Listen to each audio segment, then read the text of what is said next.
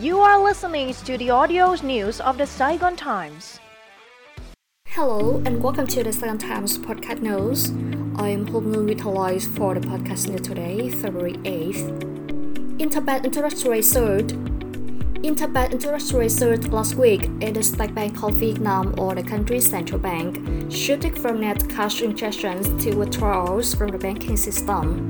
February 2nd saw the interbank rate for the nine-month term jumping to 13% per annum from the previous 9.61%, but the transaction volume was merely 200 billion Vietnam dong. The overnight rate remains stable at 6.26% per year, a little bit higher than the earlier session and 1.7% higher than the year ago period. Overnight lending accounted for about 95% of all transactions, topping 225,700 billion Vietnam dong. the interbank rates on loans with various tenors also increased. The rate stayed high despite the central bank's steady cash injections in the banking system since the end of the Lunar New Year, indicating the liquidity problem plaguing the banking system is not yet over.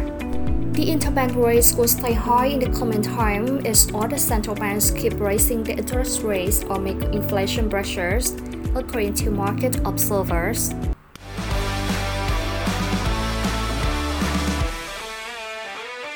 Transport Ministry gets extra 31 trillion Vietnam dong for public investment.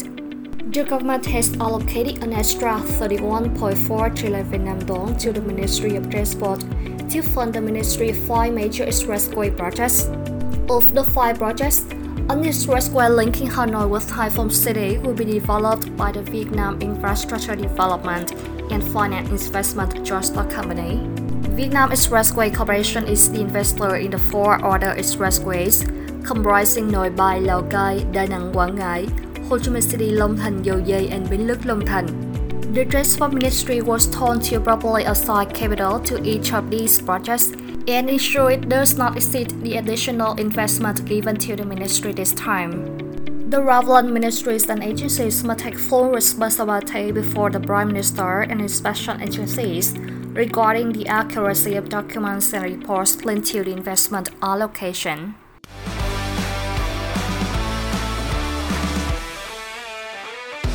Time for custom clearance to be cut by 10% from this year.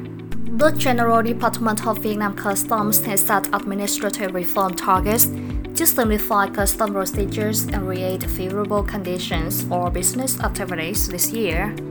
These targets include reducing the time for custom clearance and goods release by 10%, reducing the number of badges required for sampling for analysis and assessment by 20%, and applying online processes for all certificates of origin. To meet the targets, Vietnam Customs will review guiding documents on strengthening the inspection and management of imports and exports to reduce red and yellow channel declarations by 5% and 10%, respectively. The custom authorities will shorten the list of goods subject to specialized inspection and risk management, convert paper documents into electronic ones, and simultaneously reduce the number of badges required for sampling for verification. Custom officers will strive to reduce 10% of the time for custom clearance and goods release by coordinating with other ministries and departments to integrate 50% of the remaining admin procedures to the national portal.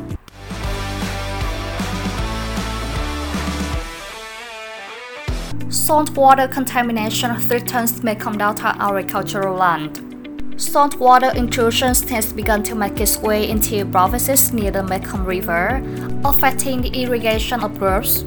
Some 60,000 hectares of rice and over 43,000 hectares of fruit in the Mekong Delta coastal provinces are at risk of being contaminated by salt water, said the Directorate of Water Resources. Salt water is expected to enter 45 to 55 kilometers deep into the estuaries of the Mekong River, with the salinity rate reaching 4 grams per liter. It will intrude 60 to 70 kilometers deep into the Vam Co River in February, some 5 to 7 kilometers higher than the year ago period.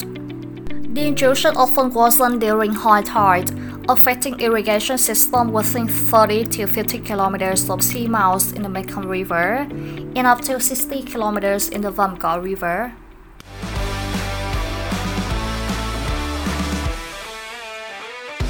Hanoi seeks to remove hurdles to land use right auctions. Hanoi City has proposed measures to eliminate hindrances to land auction this year. Its revenue from land auction last year met only 50% of the target.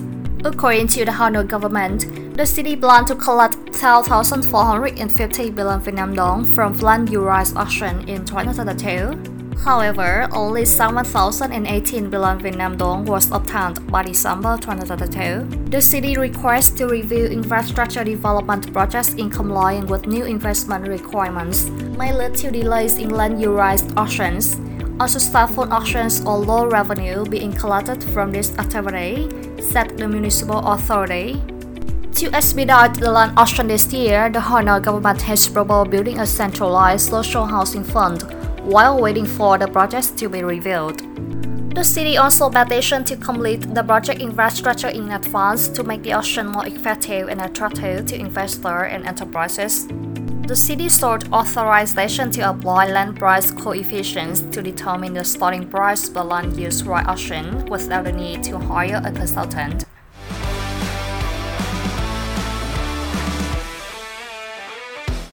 That's all for today. Thank you and see you in the next podcast news.